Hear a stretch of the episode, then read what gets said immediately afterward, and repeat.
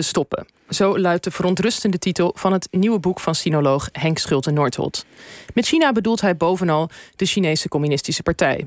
Die is in een rap tempo de eigen macht aan het versterken en vormt volgens Schulte-Noordholt een bedreiging voor de gehele democratische wereld. Ja, en Henk is hier om met ons te praten over zijn boek in de week dat het dat de Communistische Partij van China 100 jaar bestaat en dat groots viert.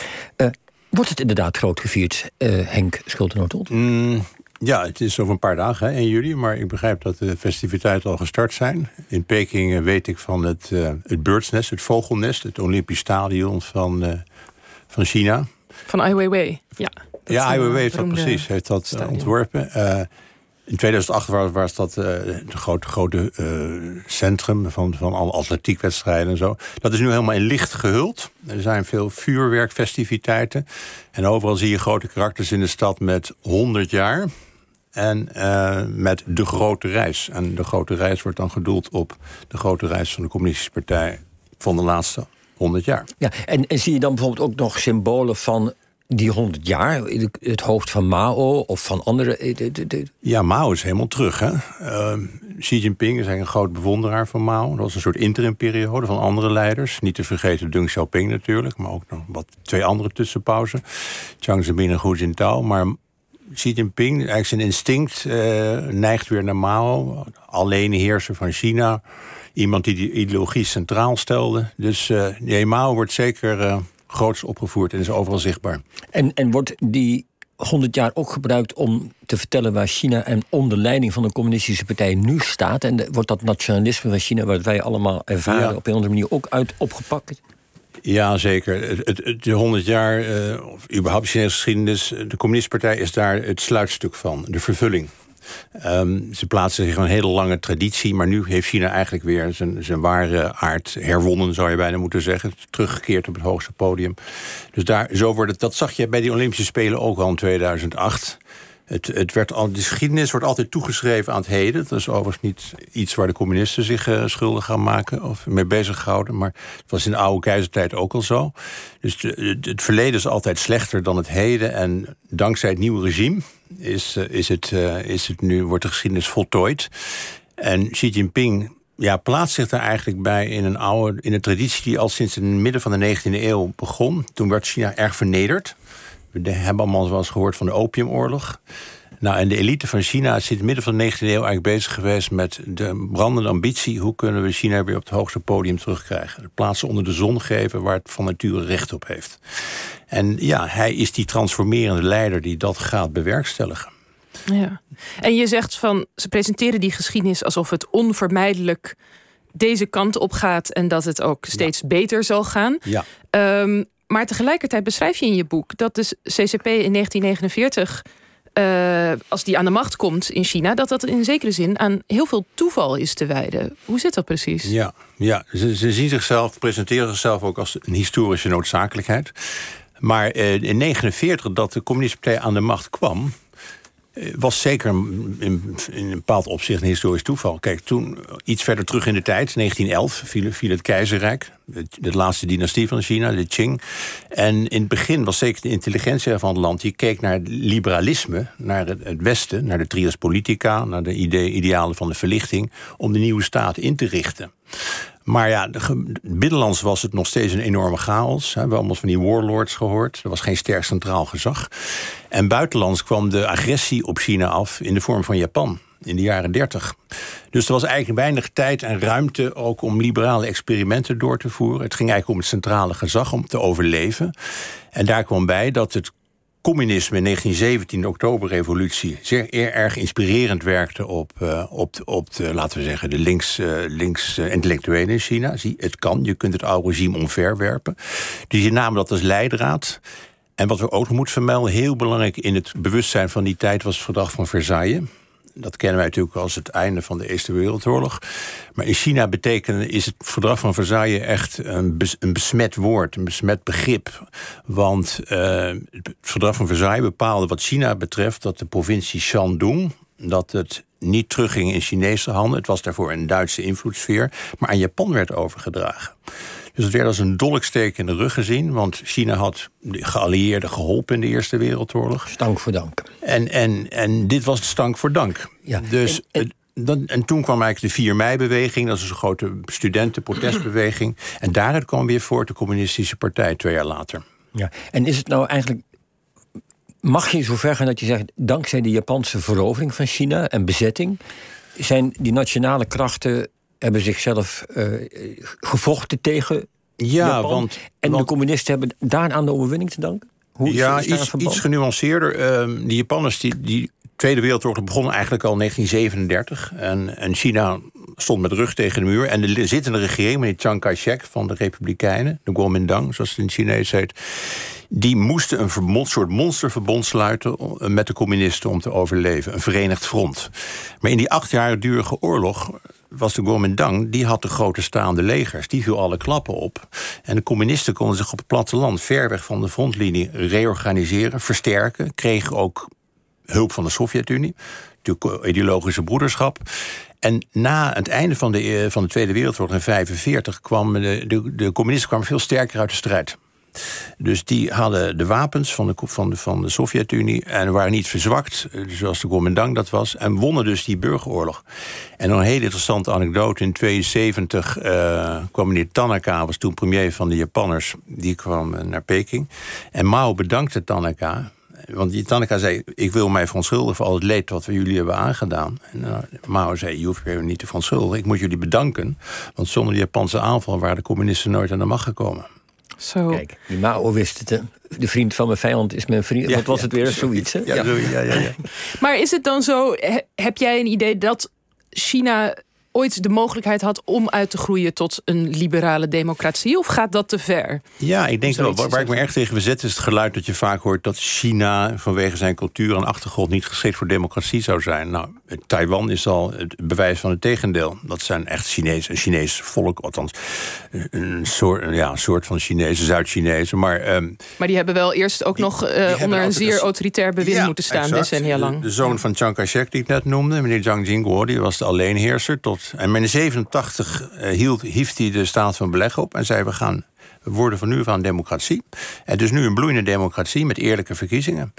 En die mensen, dat zijn ook Chinese mensen die uit de Chinese cultuur voortkomen. Dus dat idee, dat wordt natuurlijk graag gepropageerd door de Volksrepubliek zelf, dat het wezensvreemd zou zijn ergens aan de Chinese cultuur, dat is, dat is totale onzin.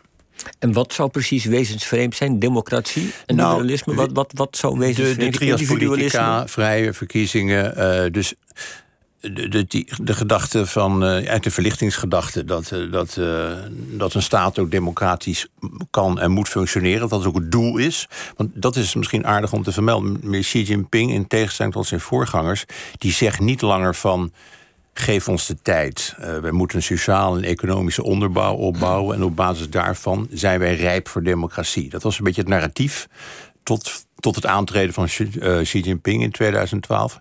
Nee, zegt hij, uh, wij zijn met heel iets anders bezig. Wat beter werkt voor ons. Maar meer en meer zeggen ze ook misschien voor een heleboel andere landen in de wereld. Namelijk de perfectionering van de eenpartijstaat. Dan kun je langetermijnbeslissingen nemen. Je kunt je kunt de urgente problemen beter oplossen. En democratie wordt nu neergezet als een, ja, een systeem dat een beetje zijn langste tijd, de beste tijd heeft gehad. Doorgeschoten individualisme. Uh, verkiezingen zijn eigenlijk voor de bühne. Uh, de democratie is schatplichtig aan uh, het grote geld, speciale belangen. Dus wij hebben een beter werkend systeem. Kijk bijvoorbeeld naar de coronacrisis. Ja, de, de, bewijskracht lijkt daar te liggen. Maar waar ik even benieuwd naar ben, ik hoor je zeggen dat narratief, dat verhaal van we hebben een tussenstap van een land onder leiding van één partij en we zijn min of meer op weg naar een democratie. Dat narratief, zeg je, was voor de huidige leider het, het verhaal. Mhm. Was dat ook echt gemeend of was dat gewoon een, een doekje? Ik denk dat het niet alleen een doekje was. Nou ja, kijk, die er was er waren ook kracht in de samenleving daarom vroegen. Het begon natuurlijk al in 89, hè, op plein van de Hemelse Vrede. Um, dat was natuurlijk een enorme uiting van wens naar vrijheid en democratie. En daar, worstelden ze wel mee. Maar ze voelden ook dat die krachten er waren. Maar wat er ook speelde aan de top, er was ook wel wat verdeeldheid. Um, kijk, toen Deng Xiaoping aan de macht kwam in 78, toen zei hij één ding: we mogen nooit meer een tweede Mao hebben. Een grote leider die alles beslist, leidt ook tot grote vergissingen en verschrikkingen voor het land. Dus hij voerde een nieuw soort van bestuur in, consensus besluitvorming. Hij zei ook, we moeten aan die ambtstermijn van onze grote leider moeten een limiet stellen. Twee keer vijf jaar en dan is het klaar. Um, Xi Jinping heeft beide maatregelen, beslissingen van Deng teruggedraaid. Hoe kan dat? Hij heeft de grondwet veranderd. Heeft waar, waar, waar, ligt de bodem hiervoor? Heb jij daar een verklaring voor hoe dat kan? Hoe hij dat kan doen? Ja. Ja, dat is moeilijk. Dan moet je echt dieper in de, in de, in de, in de binnenkamers van de Junangai, de Chinese Kremlin, kunnen kijken. Um, maar ik denk dat er een algemeen gevoel was wel in China. We zijn te zwak door die bestuursvorm van die consensusvorm. De Amerikanen lopen over ons heen. Uh, en hij geeft ook nationale trots terug. En hij kan het ook doen omdat China natuurlijk zo ontzettend machtig is geworden. In de laatste tien jaar alleen al in groei van de economie. Jaarlijks 8 à 10 procent. De kracht van de technologie, denk aan kunstmatige intelligentie. De opbouw van het leger. Hij heeft ook de middelen om dat uit te stralen. Maar het zit ook in de persoonlijkheid van de man zelf. Die Mao dus bewondert, wat ik eerder zei. En uh, zegt, ja, die eenpartijstaat, dat is veel beter geschikt voor ons dan een democratie.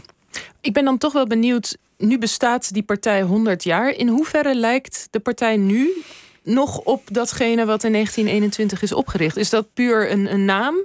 Ja, de verschillen denk ik groter dan de overeenkomsten. Kijk, die, die partijen in 21, dat waren straatarme guerrilla-strijders. Nu... Mao was er wel al bij. Dat is, Mao was ja, er al zeker. Bij. Dit was 28, 7, 28. Maar een briljante jonge intellectueel, zo je wilt. Die al wat geschrift op zijn naam had staan. Maar het waren de facto eigenlijk straatarme guerrilla-strijders. Nu heb je steenrijke oligarchen, dus dat is al een groot verschil. De partij in die tijd wilde de zittende klasse omverwerpen. Dat noemden ze de bourgeoisie, in goed marxistisch jargon. Nu doet de partij er alles aan om de zittende klasse in het zadel te houden. Het is een voertuig om bourgeois te worden, de partij eigenlijk nu. Ja, niet? ja, precies, precies. Uh, ze willen de, maar daar, daar geven ze nog steeds. Ze zijn altijd heel flexibel ook, hè, ideologisch. Dat is een, een enorm, daarom over, hebben zij overleefd. En niet de Communistische Partij van Rusland bijvoorbeeld. Ze hebben zich altijd opnieuw uitgevonden. Dat is altijd een hele speciale gave van die partij. Maar de overeenkomsten zijn misschien ook interessant. Dat het eigenlijk uiteindelijk om de. Om de kijk, je zou China nu niet een communistisch land binnen kunnen noemen, maar wel een Leninistisch land. Waarmee ik bedoel dat je de partij zo organiseert dat die overal in de haarvaten van de samenleving aanwezig is. De cellensysteem, cellenstructuur, in de kleinste, in de buurten, in de bedrijfjes, in de ziekenhuizen, overal is de partij aanwezig. Dat heeft Lenin eigenlijk bedacht. Maar, maar die partij van Lenin was een elitepartij, hè? nadrukkelijk. Ja. En dat, is ook precies het geheim, kennen. Exact. Dat is het tweede wat ik wilde noemen. Dat de, de, de partij de voorhoede is van het proletariaat. Dat past ook heel goed in het denken van, van, van de huidige machthebbers in China. Wij zijn de voorhoede. Wij, uh, ja, ooit komt dat communistisch ideaal in zich, maar dat bepalen we zelf. Er is een prachtige uitspraak van een grote, hoge Chinese partijfunctionaris, Chun Yuan. Die zei van, uh, wij zijn de communistische partij en wij bepalen wat communisme is. Dus dat geeft al de, grenzeloze flexibiliteit uh, weer van uh, hoe men erin staat. Ja, nou beschrijf je in het boek dat, dat wij lange tijd dachten in het Westen van goh, als China uh, nou economisch gaat groeien, dan wordt het op den duur ook meer democratisch. Nou, ik denk dat de meeste mensen wel een beetje van dat idee zijn genezen, maar jij gaat in zekere zin nog verder. Jij zegt nu is het omgekeerde aan de hand. China gebruikt zijn economische macht om de wereld juist autocratischer te maken. Ja, ja. Kan je een voorbeeld geven hoe je dat ziet? Waar zie je dat? Ja, als ik nog even op die, die inleiding van jouw vraag mag uh, terugkomen. Uh, inderdaad, de, toen George Bush, de W, de zoon van in 2001 toestemde dat China toetrad tot de Wereldhandelsorganisatie, zei trade with them and time is on our side. Een hele mooie uitspraak van, nou, van binnenuit, door die in, engagement met de wereld gaat het veranderen. Wat ik al schetste is, gaat het nu om het perfectioneren van de eenpartijstaat. Maar door die economische macht wordt ook gebruikt om inderdaad, ja, toch te interveneren, min of meer, in, in westerse landen. Om heel dicht bij huis te blijven. Dus vorig jaar een rapport verschenen van Klingendaal... waarin ze in, in beeld brengen, in kaart brengen hoe, de, hoe uh, Chinese of Nederlandse academici om hun wetenschappelijke relaties met Chinese academici en instellingen niet, niet in gevaar te brengen, aan zelfcensuur doen. Onderwerpen als Tibet, 4 eh, juni 89, worden vermeden. Nou, en dat is dus omdat ze ook afhankelijk zijn, vaak via die Confucius-instituten, die we ook kennen, van Chinees geld. Maar er zijn ook andere voorbeelden. Australië vind ik een goed voorbeeld. Die vroeg, had de vermetele moed vorig jaar om een onderzoek te vragen naar de oorsprong van COVID-19. En werd onmiddellijk gestraft met sancties, uh, invoerrechten op Australisch rundvlees en wijn en zo. Dus dat is, dat is een middel waarin ze steeds meer hun, hun duidelijk hun spierballen tonen en zeggen: wij luisteren niet meer naar jullie. Ja. En wat, wat heeft dat dan voor gevolgen voor zo'n land als Australië? Uh, ik bedoel, het sancties, dus ze worden economisch teruggepakt. Maar eh, jij zegt ze worden echt. Eh, het, de wereld wordt er autocratischer door. Hoe verre wordt, nou, worden, worden wij of Australië dat dan zeg ik niet. Ik zeg dat ze die ambitie hebben. Dat ze zeggen van uh, wij proberen. Uh, ons stempel te drukken op de wereld. Uh, ik denk ook dat, het, dat ze hun hand overspeeld hebben. Als je naar de enquêtes kijkt, China eind 2020 en Xi Jinping zelf hun populariteit was 20, 30 procent gedaald. Dus het is iets te zware hand hebben ze gehanteerd. Uh, maar ja, dat is. Uh, en, en wat ze ook hebben bewerkstelligd. Denk even aan het recente bezoek van Biden aan Europa. Dat China veel hoger op de agenda is gekomen te staan. Van de G7, het slotcommuniqué uh, van zijn over gesprekken met de Europese Unie. Dat, dat Rusland in snel tempo vervangen wordt, als het ware, door China als toch de grote dreiging. Challenge is geloof ik het woord dat ze gebruiken, uitdaging. Van, van, het, van, het, van de vrije wereld. En ze, ze proberen het breder te trekken. Hè. Ze proberen, Amerika vindt wat dat wel slim. Die zegt, moet niet alleen met Europa tegen China op, opboksen. Want dan, uh, heb je weer West versus de West uh, narratief. Maar we moeten ook landen als India erbij betrekken. Uh, Japan, Zuid-Korea. Zie, zie, jij kans dat die, laten we zeggen, die meer gezamenlijke aanpak tegenover China van. Laten we even voor het gemak zeggen, het Westen en andere grote blokken. dat dat mede ertoe zal bijdragen dat het systeem implodeert? Ik wat, denk, de huidige leider nu heeft gecreëerd. Hoe, hoe zie jij het? Ik zie het niet ik zie het niet als reëel. Ik denk zelfs dat we moeten waken dat wij ook maar indiceren dat we uit zijn op regime change, op verandering van het regime. Dat dat het de communistische partij in de kaart speelt. Dat ze dan het volk kunnen scharen achter een nationalistische banier. Maar ik denk dat om andere redenen het Chinese, het Xiisme noem ik er ook in mijn boek, de variant van Xi aan de communistische partij, dat dat wel onder druk staat. Kijk, China de populariteit van de partij is heel moeilijk te, te, te, te, peilen, omdat er geen vrije verkiezingen zijn. Maar we mogen, als we zien wat op internet verschijnt, toch wel aannemen. En gezien de, de welvaartsgroei, dat ze best een grote mate van populariteit genieten. Maar. Um, maar ik denk dat er eigenlijk een beroep om verandering binnen China gaat komen. En, want China is, moeten we niet vergeten, de grootste surveillance staat op aarde. Ja. Dat is een indicatie natuurlijk dat het volk of het regime misschien niet zo uh, vol vertrouwen is over zijn eigen duurzaamheid en populariteit onder de bevolking. Die surveillance via digitale middelen, maar ook informanten. Eh, je kunt alles kan je tegen, wordt in de gaten gehouden. Denk ook even al die gezichtskamer, gezichtsherkenningscamera's die overal op straten staan. Dus ik denk dat er daar binnenuit dat het, land, het land meeneemt in een te radicale richting. Maar zeg je dan in zekere zin dat nou, dat nu 100-jarige uh, experiment uh, met de communistische partij. Het, is, het blijft iets wat China als land, als cultuur, als traditie niet genoeg past om duurzaam te kunnen zijn? Nou, in zekere zin past het wel. De, roep om centraal gezag is natuurlijk altijd ook je zo oud als China zelf. Als het uit elkaar viel, dan had je, natuurlijk ook allerlei problemen. Chaos, Luan in Chinees, is, een, is de grote angst voor iedere zittende Chinees regime.